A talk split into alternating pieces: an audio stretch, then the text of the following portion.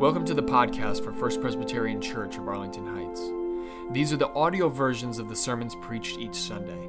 I hope you enjoy. And our first reading is from Colossians, the third chapter, verses 12 and 13. As God's chosen ones, holy and beloved, clothe yourselves with compassion, kindness, humility, meekness, and patience. Bear with one another. And if anyone has a complaint against another, forgive each other. Just as the Lord has forgiven you, so you also must forgive. The word of the Lord. Thanks be to God. Our second scripture reading comes to us from Colossians chapter 3, verses 14 through 17. It's just a continuation of what Judy was reading. Above all, clothe yourselves with love, which binds everything together in perfect harmony. And let the peace of Christ rule in your hearts, to which indeed you were called in the one body. And be thankful. Let the word of Christ dwell in you richly. Teach and admonish one another in all wisdom, and with gratitude in your hearts, sing psalms, hymns, and spiritual songs to God. And whatever you do, in word or deed, do everything in the name of the Lord Jesus, giving thanks to God the Father through him. The word of the Lord. Now, although it may look like it, my sermon title actually is TBD, and it is not an unfinished sermon.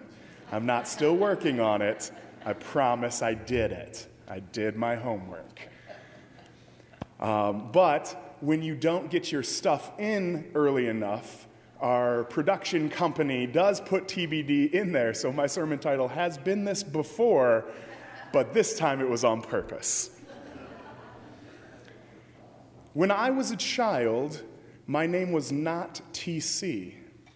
My name was something different.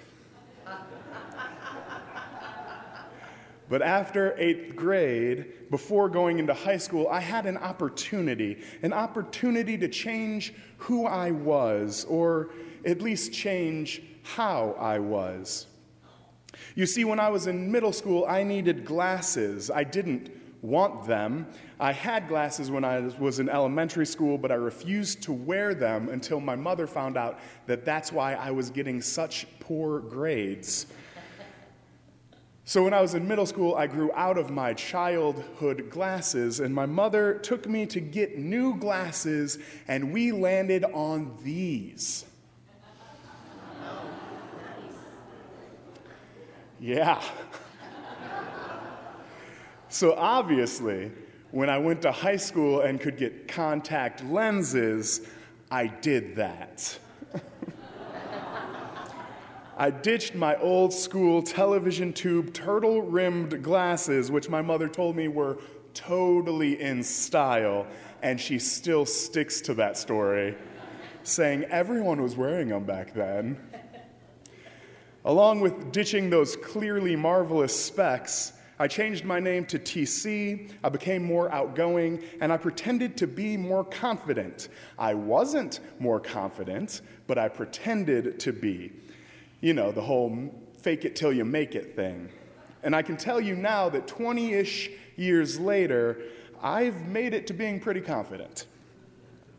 There are big moments in life that come along and give us permission to change. Allow us to become new, hopefully better versions of ourselves, to evaluate where we were, where we've been, and to decide where we might want to go. For me, between middle and high school, I decided that my glasses were obviously just too attractive for me to wear. I didn't want to be so much of a lady killer, so I went with a more tamed down look. But I also wanted to become a different person, outgoing, funny, the life of the party. I would say I was pretty successful. I had another opportunity between high school and college, between college and seminary, and between seminary and this job. At each transition, I had a chance to begin again, have a fresh start. Sometimes I would take advantage of this, and other times I didn't change much of anything at all. This is why I'm actually coming around on liking New Year's Eve. Not because of the inflated promises that we make to ourselves. You know, this year I'm not going to eat out at all, or I'll finally save enough money to buy that mansion in the woods that I've been looking at. But instead, because it's an opportunity every 12 months to look back, take stock, rethink, and consider how we might move forward. New Year's is a reminder every year that our past does not have to determine our future. Like I said, I'm starting to like New Year's more and more because it's a relatively small thing. I mean, it happens every single year. It can become just another night with little to no significance at all, but it's a reminder for us to check ourselves. It's a reminder of a choice that we have every single day. We don't need to wait for a large moment to change. A moment when we go from one school to another or into a new career or move across the country. We don't need to wait for those moments to become new. Our next year, our next month, our next day, our next hour is yet TBD, yet to be determined. For an example of this, I would like to look at the number one New Year's resolution that is made. Do you know what it is? Lose weight. Exercise more is the number one, but number two is lose weight. I think they go hand in hand. These are the top two most common New Year's resolutions that people make and yet, of all resolutions made, only 46% of people are successful in sticking to one of them. I would bet that for these two, that number is a little bit lower. Do you know why it's so hard for us to stick to resolutions? I think that it's because people make the resolutions for the entire year. Once February hits, the shine of New Year's is dimming and it's harder to stick to it. Instead, we need, to, we need to see each evening as a New Year's Eve, a chance to choose how we want to better ourselves tomorrow. This is a picture of my best friend James.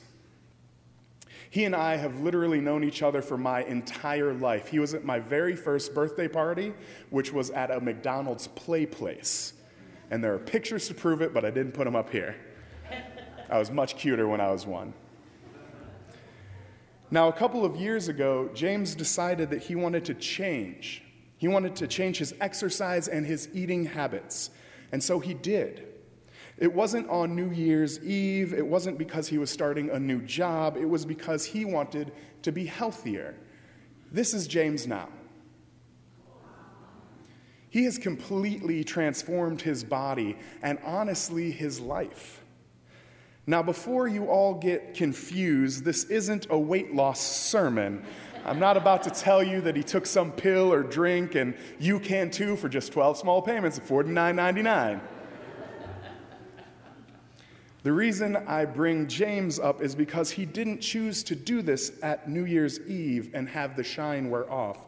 He didn't choose to do this at a big transition in his life. He chose every day to get up and say, How can I do better than yesterday? He chose every week to say, How can I be better than last week? When we see each moment as an opportunity to grow and adapt, to become better than before, then before we know it, we'll look back on our lives and we won't recognize who was that person way back there.